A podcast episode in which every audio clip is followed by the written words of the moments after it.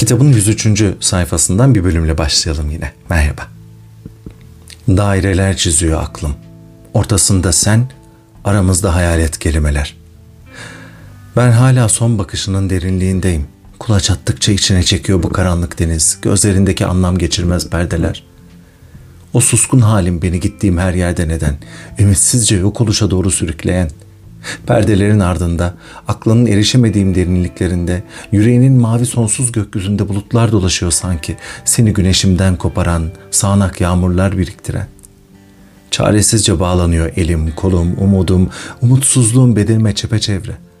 Söylemediğin her sözden sayfalar dolup boşalıyor kaygılarımın sınırlarında.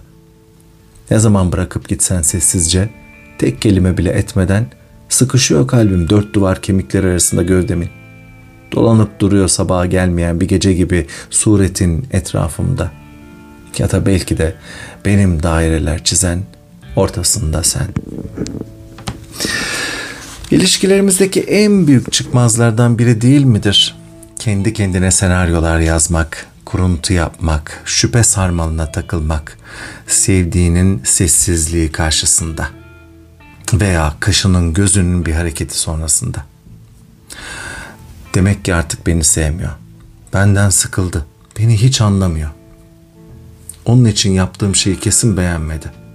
Başkalarının yanında farklı davranıyor. Bana hala kızgın. Veya bana hala kırgın. Bu ve tonlarca sözcük geçebiliyor insanın aklında. Bir şeyler ters gitmeye başladığında siz de karşınızdakinin duygu ve düşünceleri üzerine zihninizde türlü analizler yapıp varsayımlar üretir misiniz? Kendinizi gereksiz şekilde hırpalayıp yorar mısınız? E tabi bunu yaparken ilişkinize de karşınızdakine de dar eder misiniz dünyayı zaman zaman? En kolayı sormak ve kendini ifade etmekken en zora yöneliyor olmamız ne tuhaftır.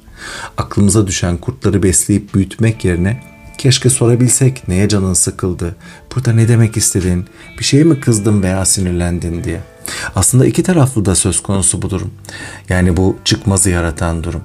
Keşke kişiler ilişkide sessiz kalmak yerine kendini ifade etse, keşke sessizlik karşısında ne olup bittiğini sakinlikle sorabilse birileri. Bazen insan korkularına yenik düşüyor. Hani eskilerin bir lafı vardır buluttan nem kapmak diye. İşte o misal içimizdeki kaybetme veya hata yapma korkusu alakasız bir cümleyi veya o sessizliği alıp evirip çevirip bambaşka bir anlama dönüştürebiliyor. Kendimizden yeterince emin olsaydık, kendimize karşı ve doğal olarak dışarıya karşı yeterince açık ve net ve kuşkusuz olsaydık, yine de çelişkiler yaşar, kuşku duyar mıydık, şüphe eder miydik bu kadar her söylenen veya söylenmeyen sözden, her yapılan veya yapılmayan şeyden? Neyse. Aşk hakkında ileri sürülen, iddia edilen e, ve onun zor olduğunu söyleyen savunmaların ne yazık ki çoğu gerçek. Ama daha gerçek olan, aslında belki de bunu gerçek kılan, insanı zorlayan şeyin aşk değil, kendi içindeki o onarılmamış yaraların varlığı. Aşksa Değer serisinin sonlarına yaklaşıyoruz artık. Benimle paylaşmak istediğiniz her şey için Instagram hesaplarımın isimleri HG Yaşam Tasarım Atölyesi veya haluk.gurel. Tekrar görüşmek üzere. Hoşçakalın.